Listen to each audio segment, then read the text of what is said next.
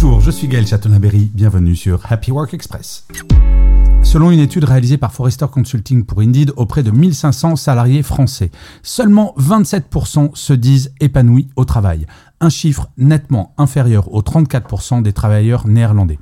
Mais pourquoi une telle différence? L'étude pointe un manque d'investissement des entreprises françaises dans le bien-être de leurs salariés. La majorité des salariés perçoit une préférence marquée pour le profit plutôt que pour leur bonheur au travail. Seuls 39% estiment que leur bien-être est une préoccupation pour leur direction. Cette situation pose une interrogation fondamentale.